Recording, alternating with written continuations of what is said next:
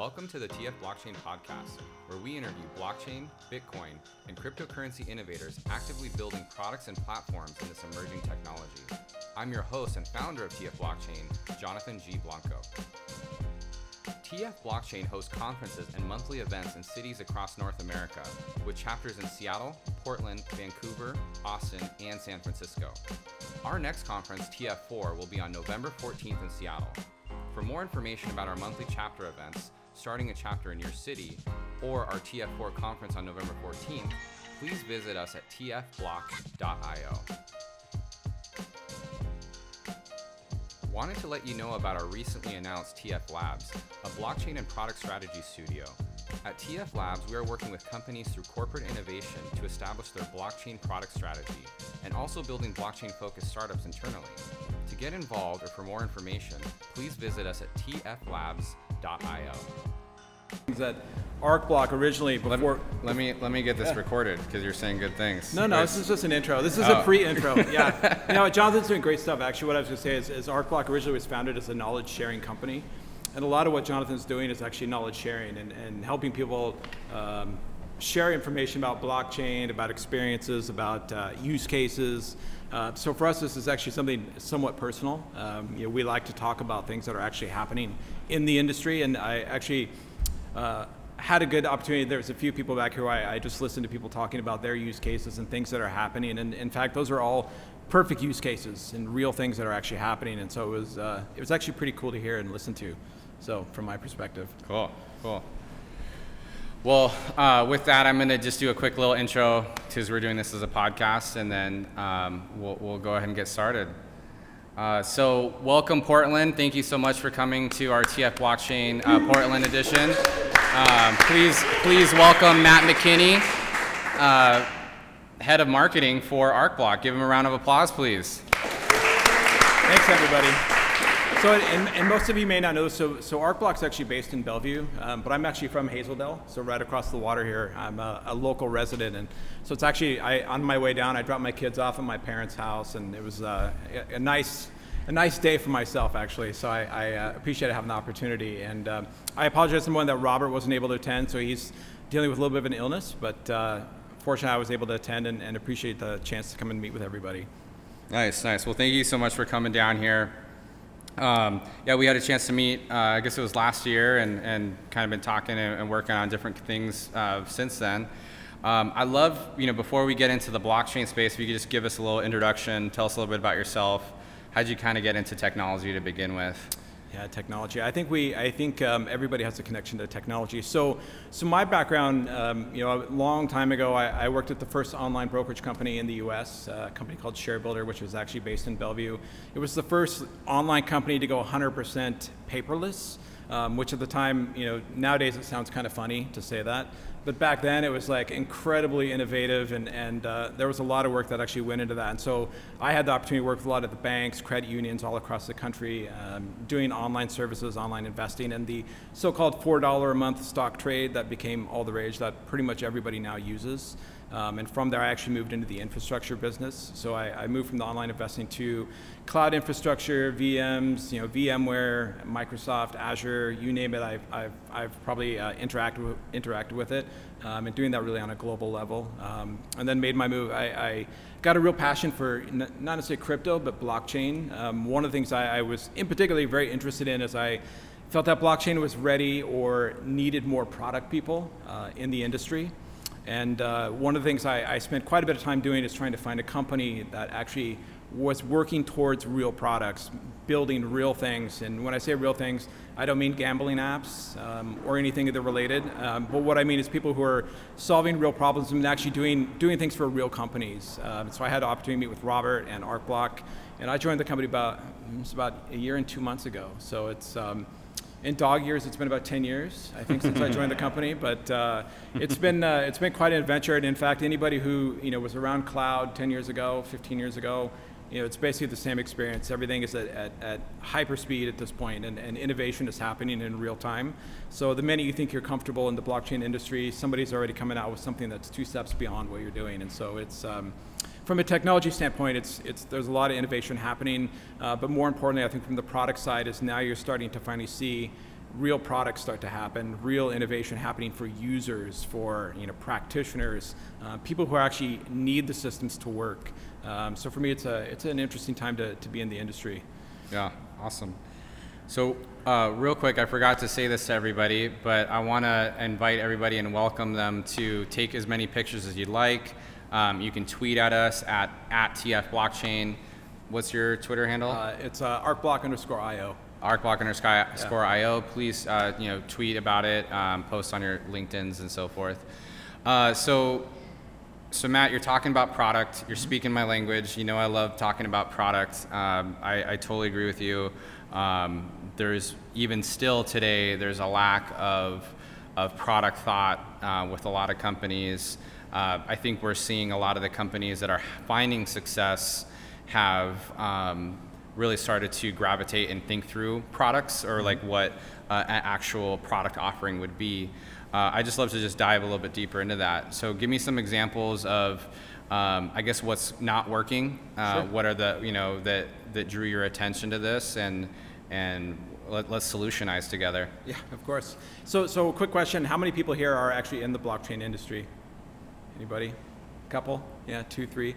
And I think that's one part right there, right? Is we're all still kind of learning and getting into it. So just a quick step back and to help you guys understand. So ArcBlock, when I talk about products, so ArcBlock really from day one has been designed. Originally it's a developer application platform. So I can come and build decentralized applications. I can build custom blockchains, and do all the things that developers need to do to build the services or the functions that you would need for a product. The other part of that within ArcBlock, and part of it's always appealed to me, is that ArcBlock is really the first company that viewed blockchain from a kind of a 360-degree view, or more of an end-to-end interaction. And what I mean by that is that not only do we look at the developers, but we actually look at the users and how they actually interact with the things that we're building. And for me, that was always an important milestone or important step that actually happened. So it's one thing to build, hey, I've got this interconnected blockchain network. I can run 1,000 networks, 1,000 blockchains. But again, how do people use it, right? How do companies actually interact with that? How do they leverage that technology? Same with decentralized identity. You hear a lot about decentralized identity out there in the space right now. It's a fun thing to talk about. It's very hot, right? And blockchain's the same. A lot of companies want it. But right? Who's actually doing it right, or who's actually doing it, period. That's right. And so identity is a funny one, because I mentioned to somebody earlier, I have personal experience in decentralized identity, and the reason being, I was hacked, Equifax, Primera, you go through the list, I think 5 or 6 hacks over the last 3 years of my data, right? So when we talk about decentralized identity, I say, hey, that's actually pretty important to me, because I've been on the other end of that, and my response, or usually what happens, is that I have no outlet for that. It's just like, meh, too bad, right? You're out of luck, right? I'll give you some free credit monitoring and go on your way, right? You're good.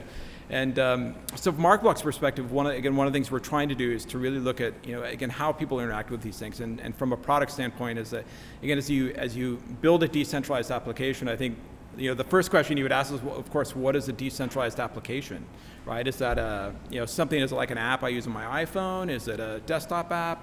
Is it in fact decentralized? Is it in fact decentralized? And I think what you'd find is probably today, 85% of applications are not decentralized, right? They may leverage blockchain, but decentralization is more of a kind of it's a concept, it's an idea. But tied with that, it's very difficult to implement a truly decentralized solution because of the way that even today the applications are built. And part of that has to do with, if you look at, I think one of the big elements of that is infrastructure, right? Infrastructure today is designed, it's Azure, it's AWS, it's IBM. They're all very centralized, right, in terms of what they do. So in order to run an app, how do most people run apps today? Well, they run it in the cloud, right? So to now move in to say, okay, now we're going to run a decentralized application, how does that actually work in AWS? Because it's completely centralized, right? Same with Azure. And so these are the things we're thinking about, is how, for example, can I create an application that I can run it in Azure, but in fact, I can create my own virtual network and run it in Aldi Cloud, Huawei Cloud, AWS, IBM, and I have no limitations as to where I want to put it. I'm not tied to one particular piece of infrastructure. In fact, I can create my own network when I do that. So these are from a product standpoint, it's an interesting solution to work through. So let's think of what the ideal decentralized product would look like. What does that look like? A decentralized identity wallet. Okay. Would be my my first, which of course ArcBlock has built one already, and the premise behind that, and again, I think where we look at the power of blockchain or the power of decentralization is it's who owns what, right? And that's a big question, and a lot of companies today aren't necessarily willing to give up what they own. So in some cases, it's kind of like when companies went from hosting all their data in their own data centers to now we're cloud first, right? So now we're starting to see, well, we're moving from cloud first to decentralized first, right? But what that actually means is that you're now putting ownership into somebody else's hands, or you're putting the responsibility into another party. And so the decentralized identity wallet is the first time, I think, in a while where you have something that empowers the users to control kind of everything that's actually happening, while also being able to interact with everything that we know, right? Right. Everybody uses that use case of, hey, like, you need to know that I am above 21, but you don't need That's to right. know my birthday. That's right. Yeah. That's right. So imagine this, and this is the decentralized identity wallet is, it's not just, so one caveat to this, so our decentralized identity wallet, it doesn't do crypto. So I'll just mention that up front. And that's an important kind of deviation from the normal, because most wallets you see, if you look at, I can't even tell you all the names. I mean, there's 100 out there, right? There's Kobo, Meow, and a bunch of others. Their focus is, hey, you know what I've got? You can manage 800 tokens in my wallet, right? And I'm like, okay, that's great. So, but yeah, let's touch on that for a second, because if we're talking about productization mm-hmm. of real world use cases, mm-hmm. And mass adoption, most of the people in this room don't need a decentralized identity wallet to be able to handle 800 tokens.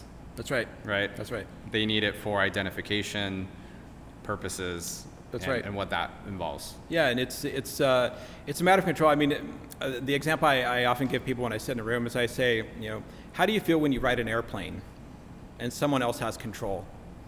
I get, I personally get a little bit uncomfortable, right? Because I have a bit of a control issue, right? And identity for me is somewhat, it's a similar concept, right? Because I'm perfectly okay with someone else driving, flying the plane. Well, it's more. I know where you're going. Or if you ride in a car or something. Yeah. I mean, riding a car, better example. There's a lot of different examples where I ride with somebody in the car and I'm like, oh my God, this person is I'm a little bit scared, right? Sitting in the back. I think that's a better example. Okay. Riding a car. We'll go scratch the last one. We'll go with this one.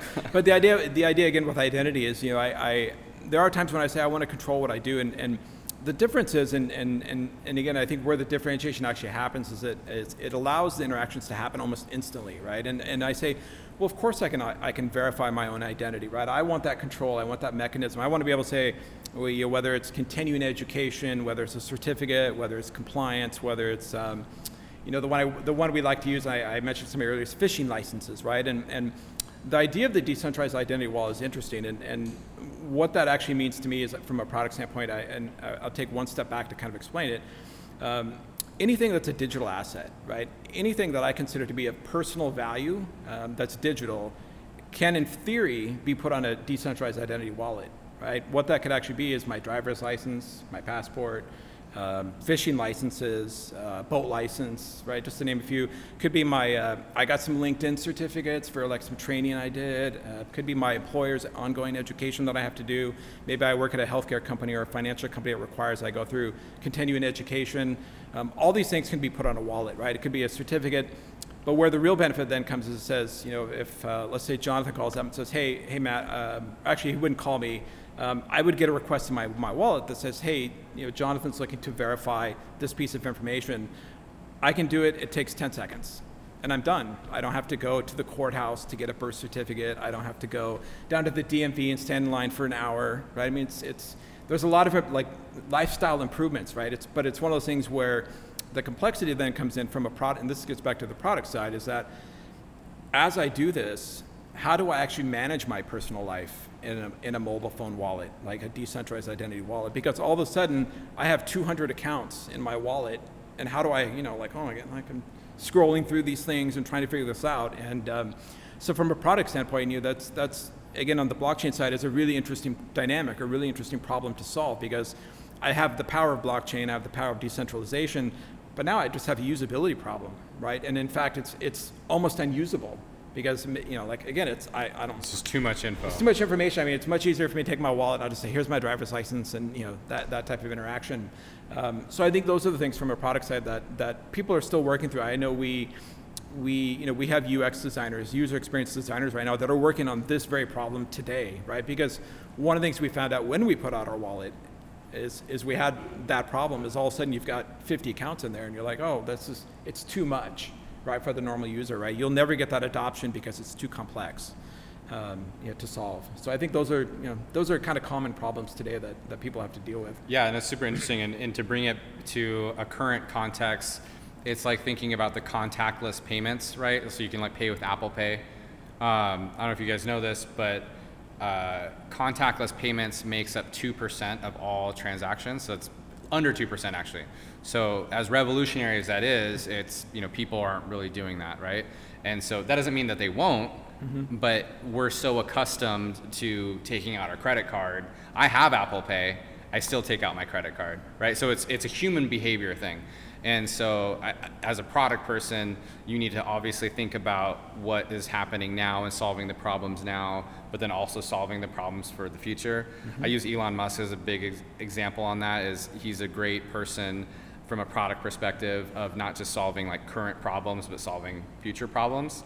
And that's really what we have to do as product managers in the blockchain space. Yeah. You know? So the one of the recent examples that's been coming up, and so continuing along the lines of decentralized identity, right? And everyone's probably like, when are we going to talk about nodes and SEC and whatnot? But it's an interesting problem because the decentralized identity wallet is important for everybody in this room, whether you know it or not. And the reason being is that there's a next step that's coming probably in the next year, and that's called 5G. Right, 5G will basically increase the amount of data requests 100-fold per hour, per second, whatever it may be. My car, my phone, my house, everything's going to be connected. How do I, as a user, manage all those requests for my data? Right? What are you going to do? Do you just let, you know, do I let Google manage everything? And then basically at that point, I'm just a clone, right? I'm just a Google bot at that point, or a Facebook bot, and you know, they manage my entire life. I just kind of, it's like. What's that movie with the little robot? You know, the Pixar movie with the, you know, Wall-E. Wall-E. Yeah. You know, it's kind of like Wall-E. I just ride around in my car and I don't really do anything. So for me, you know, we again kind of come back to that as, you know, the next step of what's going to happen potentially is this idea of the kind of personal AI, right? Having another piece of technology adopted into your phone, for example, that controls those requests, right? Accepts, declines based on criteria that I give it. And I think one of the things that's also going to happen is that you're starting to see the kind of true. You heard this term a lot a few years ago, but the true democratization of AI is actually going to happen through the decentralized identity, because it begins to break it apart from Azure, from Google, from, you know, Siri, you know, some of these things. And I would say today, I mean, Siri at this point is the closest to it. It's designed to live in the edge and to do some things, but the reality is none of them are democratized. They're all controlled by one company, right? In Apple, you know, Facebook, whatever it may be. Right. Even though they may try to do their best to be privately encrypted mm-hmm. or whatever, it's ultimately still on a centralized server. That's right. And as part of that, so when you look at these requests, so the blockchain component and why again this identity, decentralized identity matters is that everything at that point becomes auditable, right? It becomes verifiable. I can actually go in and look at each transaction on chain, right? And not to get kind of too far into the weeds here, right? But I have that ability to verify my own personal transactions, right? It sounds goofy, right? That I say it that way, but it's something again where I have that control, right? I have that ability to do that. And you know, for me again, having that auditable trail of activity is important because I can't speak for anybody in this room, I mean, but you know, there's been times where I go into my bank account, I'm like, whoa, like, what's that? Like, I don't know what that transaction is, right? And I have to call the bank, and they're like, well, maybe it was, you know, somebody in Alabama did something. Wasn't that you? And you're like, no, like, that wasn't me, right? And you kind of go through, I have to submit a request, and they're like, maybe they'll give you credit back. For sure. And, right? But heaven forbid it be a bank error. That's right. Heaven forbid, right? And that's a true story, by the way. That did actually happen to me out in Snoqualmie, Washington, at the gas station where 3 days later after we bought gas, we checked and we're like, oh, weird. So it's like Walmart in Alabama? Like yeah. What the heck is that, right? And you know, to be able to go in and verify that, we couldn't verify it. We actually had to call the bank and they're like, okay, well, we'll check. And then they call back, well, we don't really know, right? And so wait, were you in Alabama? No, of course not. No. Okay, yeah. No, I'm in Washington, right? Well, of course, yeah. But yeah. And Alabama's a long ways, right? It's pretty hard to make transactions both places at the same time. That's right. Yeah. One complaint I have about banks is I think it's kind of funny how if you make a mistake, you pay like a $34 fee, but if the bank makes a mistake, like your prize is that you just get your money back. That's right. That's right. Yeah, that's right. Yeah, begrudgingly. Yeah, exactly. Yeah, it's like, oh, it's a bank error. It takes some effort. Okay, we'll give you your money back. Like, why don't I get a $34 fee from? I want to charge you a $34 fee. Yeah, and how many people in here have actually tried a crypto transfer of some sort from one person to another, right? And I think that's, a lot of people talk about Venmo, right? There's Venmo, and from a product side, I tell people like one of the most interesting moments for me in the blockchain space is when I did my first crypto transfer, where I just took some.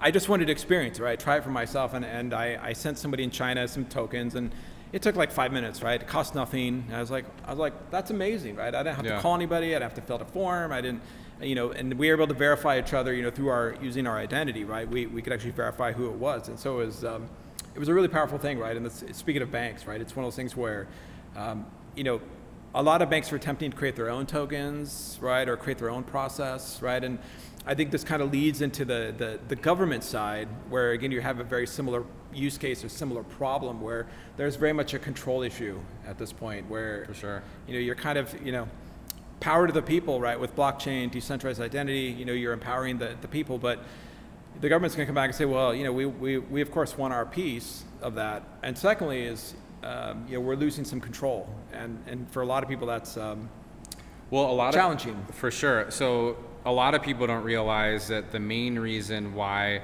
China has a big problem with Bitcoin is taxes. That's really what they care about the most, right? It's like they just want to make sure that they're getting taxes on revenue, right? And so same thing is that like really what it comes down to is making sure that the government's getting their cut, and that's just the way the world works. We don't need to complain or whatever about that. This is how it is. So let's why does the government care about blockchain from a node's perspective, and what does that mean moving forward? Yeah, it's a great question, and if you think about it, it's kind of a. So I don't know how many of you know this. So the SEC, right, which normally governs stock trading, mutual funds, those kinds of things, recently put out a bid, and they said, hey, we want somebody to come in and run different chain nodes for us: Ethereum, Bitcoin, Zcash. There's lots of different, different tokens that they wanted to run. The funny part is you look at that and you say, well, it's all public information, right? Bitcoin, Ethereum, it's all public, right? You just basically set up your own node and say, well, but we're not really interested in that part, right? We just, we want somebody else to run the nodes for us, right? And I had the good fortune, our team, I should say, so we participated in the RFP that went out and actually had the opportunity to present and kind of showcase a lot of things and as we went through that experience, we were able to ask them a lot of questions, like, what are you doing? Why are you doing it? And again, kind of coming back to what we were talking about, part of it's control, but the other part is also, because of the nature of cryptography and some of the security that goes into these blockchains, is that it's very hard to, say, track Jonathan as he moves from exchange to exchange or token to token. And in particular, what we found out, and we'll erase this part of the tape. What they're really looking for is to find out information on wallets, right? And that's really what they want, kind of deep down. So one is the wallets, and then the second part is kind of the relational networking, right? So once I have Jonathan's wallet, I can then create that map of everybody he's interacted with, right? And again, it's so it's a bit of a kind of cat and mouse game that's going on. But one of the things that because of the size of Bitcoin, because of the size of Ethereum, those are the two obvious ones to start. The other part of that with Ethereum that most of you may or may not know is that if you have access to the Ethereum network, you also have all the ERC tokens as part of that, right? So they have access now to basically everybody, right? Because I don't know if anybody knows this, right? So Ethereum, one of the things they were really smart about is they made it really easy for people to create their own tokens, right? But the other part of that is that because they did that, anybody who can access Ethereum data can also access all of these other tokens, right? So, so from the government standpoint, one of the things they're trying to do is I think find a way in to find this information and to be able to. I think their main focus right now is really looking at more of the nefarious activity, because in fact there is some that's happening, right? I mean, by nature of Bitcoin and Ethereum and kind of the privacy that goes along with it, you do have some bad actors, but again that percentage is very small. Yeah, there's been a couple of people that have talked about this, that the FBI and certain government entities are actually fond of Bitcoin and cryptocurrency transactions because of that mapping that you're talking about, right? You know, if I come to someone with a duffel bag full of cash, it's going to be hard to track where that came from. Sure. But if I come with my wallet and, you know, funds came into that wallet from a wallet that they already know is from a bad actor, right? There's a lot, it's easier to trace. So when we talk about like how like this really interesting technology is, you know, private, it is to an extent. It's as private as people know what your wallet address is.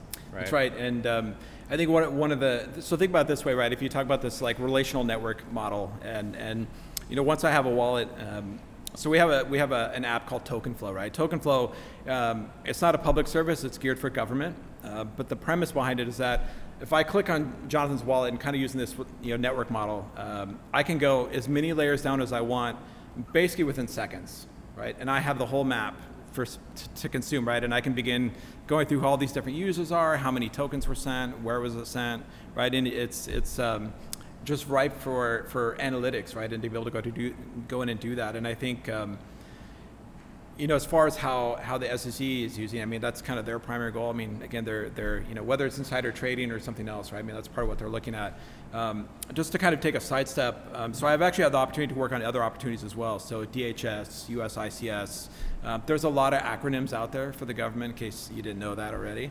But the interesting part, kind of to circle back around what we were talking about earlier, is that a lot of it has to do with data and a lot of it has to do with identity, right? And identity being authentication and transactional activity, right? Because what happens, like say, you know, again, if I'm going to the DMV and I'm requesting a license, right? It's basically a transaction, right? There's something that's occurring. So a lot of these government entities are looking at, you know, how can someone come in and authenticate in a system and get access to a particular set of data, right? And how do I set rules around that data, right? So I can actually provide different levels of access to that data, right? So the use case being, and just to give you examples, there's a certain organization that supports what they call warfighters, right? Warfighters, there's a certain, there's probably about 20 sets of different data that you can get to. And based on that, it's based on the level that you have, and you can go in. So using smart contracts as an example, I can go in and set the parameters of who can access what based on that identity as they come into the system. And it's interesting because in their case, right, again, it's all auditable, it's all verifiable, and it allows them to do it in a secure way versus how they do it today, you know, which is not great. You know, in a different way, and another, this one is always kind of the funny one for me. And so how many people have like key badges like in this room? Like most people probably have like a badge that they use when they go in the office and they scan. So imagine the complexity of an organization, you know, that maybe works out of Washington D.C. and they have people that travel worldwide and they go to, you know, different facilities, could be a base, could be, you know, I don't know, it could be a bunch of different places.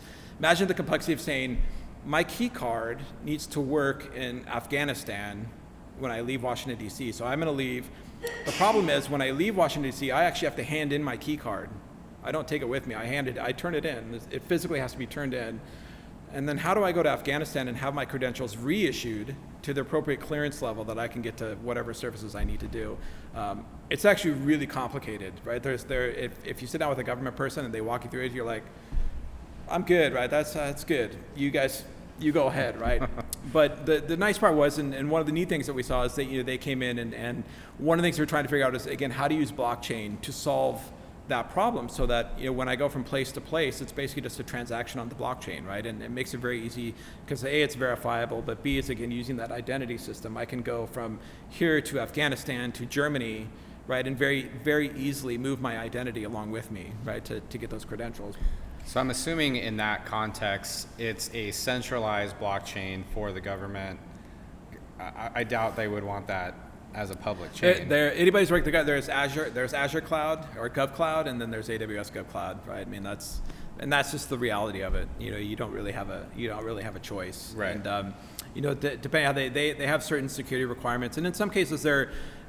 One of the other interesting dynamics with this particular scenario is that, you know, when you go to Afghanistan, that's all hosted locally in that facility, right? So now you're adding another variable, another dynamic to the infrastructure side, because it's AWS GovCloud, Azure GovCloud, and now I go there and it's like, it's just a closet with some servers, right? I mean, you guys all know about the bathroom server with Hillary, right? I mean, it's basically like that, right? And but again, how do you move a certain security clearance level to that particular facility, right? It's a complicated problem for the government, but again, using blockchain, using identity, it's actually not that complicated anymore, right? It actually becomes just a transaction that's happening on their chain.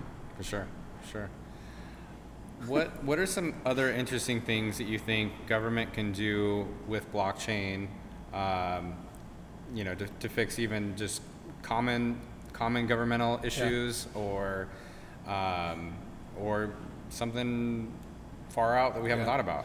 So one of the most interesting. So we just recently met with the deputy mayor of Bellevue, and we are having this conversation. And I've had this conversation a couple of times with some of the governor of Washington and some of the people associated with that. Is that one of the challenges you have with blockchain is that everybody owns whatever it is that they do in the government, and they're very controlling of that. And so when you go into the government, you say, hey, we've got this really amazing technology, you've got developers, we've got all these things, what do you think? And number one, they're very risk averse because it already works, right? But number two is they own it, right? So they don't this idea of kind of blockchain is a little bit scary. And so as we talked with them, the usual answer that usually came out of these conversations is, how about phishing licenses? Because nobody cares about that, right? But if you go back to the idea is that a phishing license, hey, it's a digital asset, it can be a digital asset, it has value, and it's also something it's one of a kind, right? Yeah. There's a unique property to it. I love that, by the way, that they want the phishing license, because whenever I talk with companies, I'm always like, okay, what's a product that you would want to do a POC with, yeah, that you don't care about? Yeah, so phishing license. The government doesn't care, yeah, about phishing licenses. When it's whether it's and I don't know how many of you interacted with the government, right? There's a bit of a challenge, right, that goes along with that. And I think phishing licenses is a great use case. The other thing that we've had some conversations about recently, for another example would be is in the government is oftentimes I was mentioning one person here in the back is that, say you have a device, right? So maybe at the VA, and this is kind of the example we were talking about at the VA, and the VA has a device that a health practitioner uses to go from room to room to record their notes. So the question came up is to say, well, I have this device, but I actually have 10 people that need to use that device during the day. It's not just one person, it's actually 10 people. So how do I create a mechanism for them to log in, right, to that particular device, do the things they need to do, and while also at the same time accessing 10 different systems on the back end, right? And that was, again, another almost perfect use case where we say, hey, it's decentralized identity, but also blockchain, because again, the user can go on, they can validate who they are, they can verify each transaction that they're going through, as they go from room to room to room. Each one of those transactions is recorded on chain. The actual data itself, of course, is off chain, right? That's a lot of data you're talking about. But it's an interesting use case because it's a practical problem, right? Where, another example would be, not talking about government, you take like a Costco or Fred Meyer's, right? And people have these, their point of sale terminals, right? And each day you have 4 or 5 people that use that terminal, right? It's the same scenario, same problem, right? Where, how do I make it so these 5 people in the room can all use the same terminal, but do it in a very secure and efficient manner where I don't have to change anything. It's just a little bit of software, and each person can log in using their identity with each one. Yeah, very cool. So I want to transition. What are some interesting things that ArcBlock's doing right now? What's on the horizon?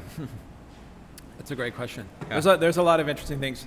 Anybody who I think is in the blockchain industry, it's there's a lot of really kind of cool innovation happening. I think the example I use about identity and 5G is a really interesting use case, especially when you start looking at kind of AI and this personal AI. For us, there's kind of 3 things we're really focused on right now. One is we have something called Forge Framework. So Forge Framework is it's our application development platform, if you will. And with the framework, one of the things we're trying to do is automate a lot of the tasks, so that from a developer standpoint or even from a user standpoint, a lot of these things are already pre-built. And it sounds, of course, maybe not as cool to some people, but in fact, it's quite innovative, right? Because it takes basically 95% of the work out of building a decentralized application, right? Which is one of the challenges today, but removing all of the kind of the the back end work that's happening. So create a lot of automation.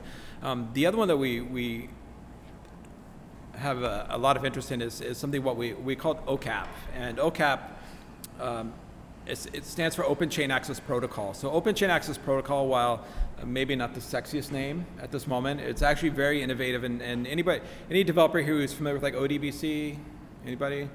So OCAP is basically the equivalent to ODBC for blockchain. And the premise is that you have one single unified interface that allows me to interact with 10 different blockchain data sets. And each one can be Hyperledger, Bitcoin, Ethereum, something else. But I do it all in a very unified way. And that's something we have been working on for a while, but I think it's now becoming more practical because, in fact, what's happening is the industry is becoming more multi-chain oriented. So similar to what happened with cloud when it became everybody's multi-cloud today. But 5 years ago, everybody I was AWS or I was Azure, and don't mess with my Azure, right? But then what happened is people came up with some cool products and allowed people to really start kind of mixing and matching. So you're saying there's going to be people are going to have multi-chain philosophy? Well, if you think about blockchain, I think where it's going there's two different sets. For the traditional players, we'll call Bitcoin, Ethereum, more of the traditional Bitcoin, kind of the blockchain 1.0, 2.0, they're kind of that underlying infrastructure at this point, and I shouldn't say infrastructure, but kind of the underlying technology that provides a good baseline. So Ethereum, I think they're basically use that as a validator, right? So those guys are there, whereas a lot of the new companies, so ArcBlock as an example, we're working a lot like Cosmos and Polkadot building what they call interconnected blockchains, right? So rather than having one primary chain, you now build one chain for one purpose, right? And you could have 100 chains, you can have 1,000 chains, right? But each one serves a specific purpose. The interesting part is if anybody who's been a developer for a long time, and this, I'll show my age a little bit here, if anybody who's a Unix developer, you do one thing, well. Well, it's really the same premise behind that in terms of these, I build one chain and it has one specific purpose and it does it really, really well. So rather than trying to throw everything on one big, massive Ethereum world network, right, that basically has a huge scalability problem, I've solved that, right? Because I say, well, I have my one chain and I can design it to work however I want. And we always kind of use the example of, if you look at transportation, it's like, if I needed to go to the grocery store, why would I need to go get on the highway and then go around and do something else? And it's like a very convoluted, right? Where why wouldn't I just design it to a road to go straight to the straight to the store, right? Because I have the ability to use airplanes, I can use boats, I can use cars, right? And that's this new interconnected blockchain world is unique because it really allows you to design the blockchains to do what you want and to scale them as big as you need them to be. So it's solving a lot of problems. And I think today there was everyone in our company, there was a lot of laughing going on, which this might be a bit nerdy.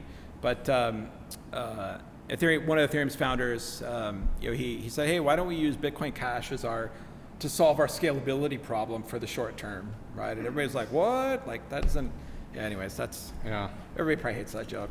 It was pretty funny though. For a lot of people in our company, it was funny, right? Because you're like, they're basically two of the arch nemesis, like why don't we use this? Because, so yesterday Ethereum, their founder said, basically Ethereum is full. Like there is no scale, right, at this point. And anybody who's done like Ethereum transfers knows it takes forever to like transfer tokens or to do anything. And the joke I tell people, so if you take ArcBlock's network and you say, hey, I'll get a server on DigitalOcean, it's about $15 a month. I can get more TPS than I can on the entire Ethereum network at this point, right? And so it's like, Ethereum doesn't really make sense, right? And you have a lot of developers building on Ethereum, but you can't really do anything, right? And it's kind of that, it comes back to that product and practicality standpoint is that it's not usable at this point. Yeah, I talk about a lot with different people and clients. It's when you're thinking about your product or your blockchain strategy, often you're thinking about how that works at the blockchain level that might not exist yet. Yeah. You know what I mean? You're building for a future that doesn't necessarily, or you're planning for a future that doesn't necessarily exist yet, but will be there. Yeah. Is anybody here planning on building a blockchain product? Anybody? Yeah, that's great. It's one of those things where I think anybody who's not looking at blockchain is missing out already because it's like anybody standing on a train track and you look at the train coming at you. It's like that. It's coming. And again, like cloud was 10 years ago, like it's something that just happened, right? And you're either in the game or you're out of the game. And the people who didn't get in the game are I kind of use IBM. I mean, IBM's been trying to catch up ever since, right? Where you look at Azure and AWS are so far ahead of where like an IBM is, because that's why they just spent what $34 billion on Red Hat, because they're trying to catch up, right? On the cloud. So, side. And I think blockchain is it's basically the same scenario playing out again, where it's a technology. It's not for everything. I think one of the misnomers are, one of the things we frequently sit down and tell people is like, have you thought about a database? And it's, most people are like, well, we want these. I think these two guys get it. But the question for me is that not everything goes on a blockchain, number one. But number two is that, there are some unique differences. And in fact, with ArcBlock's platform as an example, you can actually use a database to build on the platform. You don't even have to use a custom blockchain to do that. So it's an interesting use case. And I think that's, that's something that every company has to sit down and ask the question, like, can I do this on a database? And, there are a lot of times where we have customers come in and we have that discussion, say like, yeah, just use a database. Like, what are you doing? Like, that doesn't even make any sense, right? Sure. And I think that's, that's a question again from the product side where you say, from a product side, I say, well, I 100% want blockchain because I want that name in my product because it'll sell, right? Or if I'm selling to company A, company B, I know that they'll buy it if it says blockchain. But if it says, Postgres or something else, they're like, nah, I'm good. I don't want that, right? I know two founders who both sold their companies and they both admitted that putting the word blockchain or articulating blockchain, even though they were very, very early on that, is what led to them being acquired. Yeah. It's very true. Well, with that, I'd love to open it up to questions from anybody here in the audience. Since we are recording, I want to make sure that we get you. So we can do two things. Either we can repeat your question, or if you want to come up here real quick, I can turn the mic to you, and I can get out of the seat, and you can just ask the question right into the microphone. Yeah, join me. Come on, have a seat. Well, I'd like to know what your thoughts are about. You talked about decentralized wallets, and how it'd be great to not have to be able to call the bank to get your identity back. If you lose your credit card or whatever. Now, this opens up some challenges for the user, such as personal responsibility. And I was wondering if you could talk about the requirements of personal responsibility in managing decentralization and crypto assets. Sure.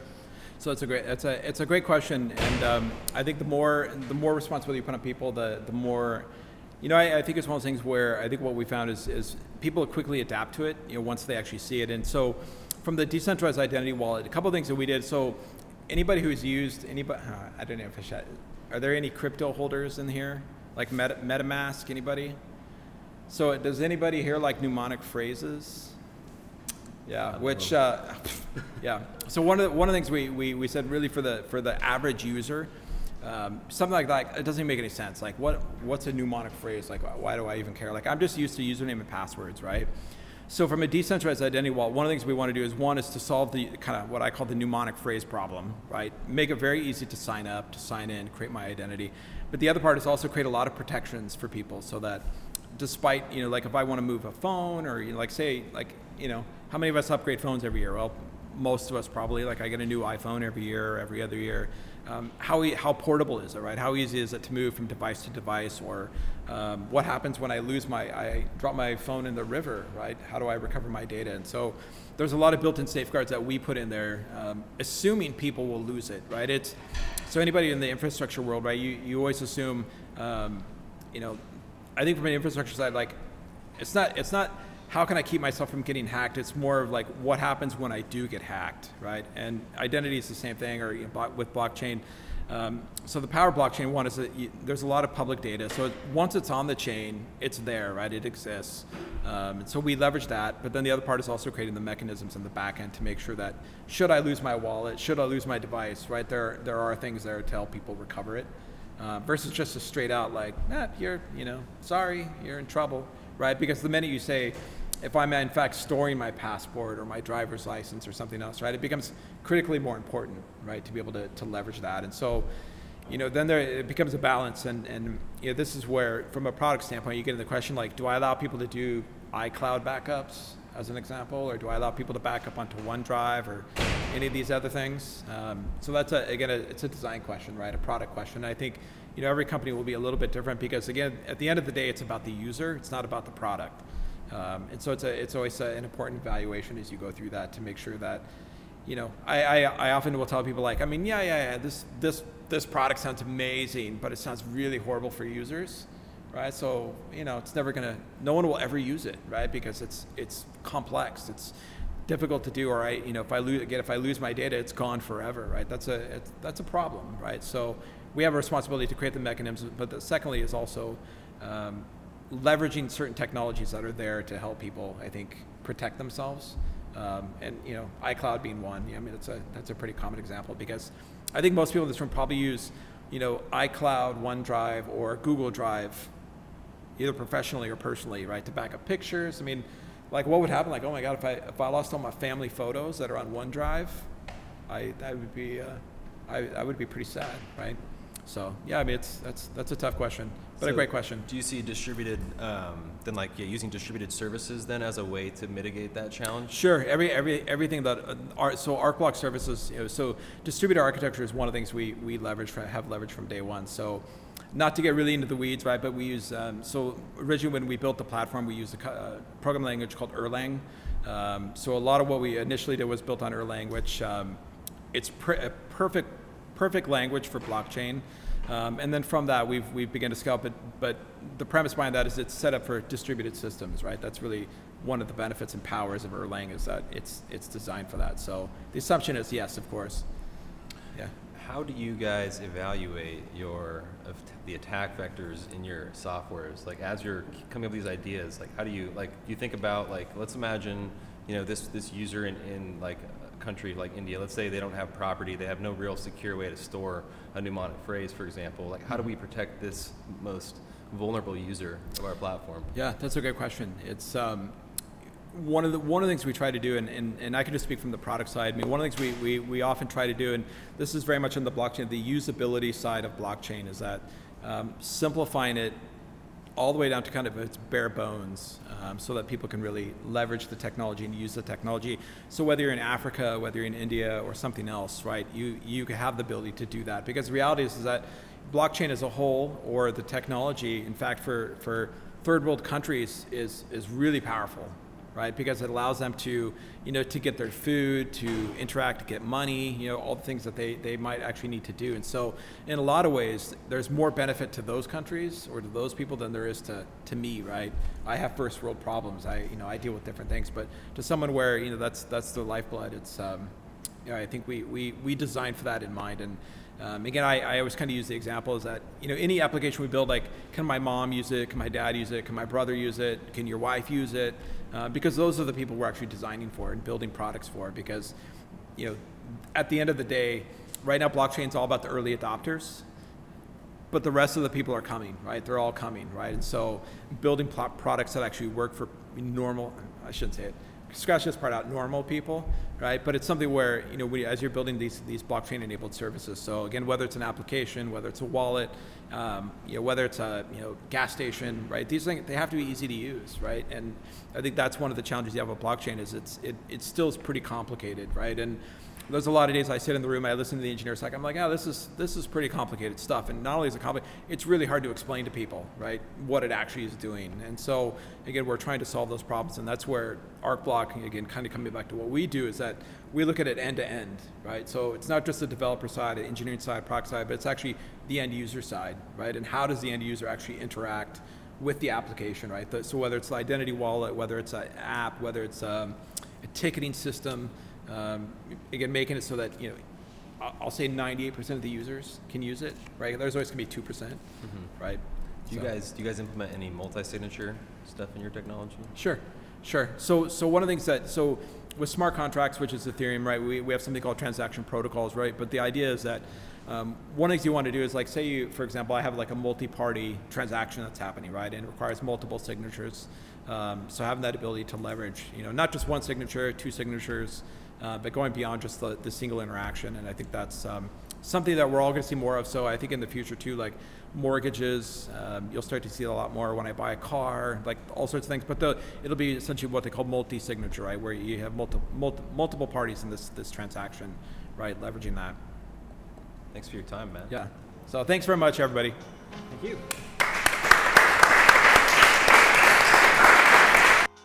Thank you for listening to the TF Blockchain podcast. Please make sure to subscribe and also follow us on social media for announcements on upcoming conferences, events, recordings, and news. Please review and rank our podcast so we can continue to spread awareness of blockchain, Bitcoin, and crypto. Thanks again for listening. Keep learning, keep growing, and keep building.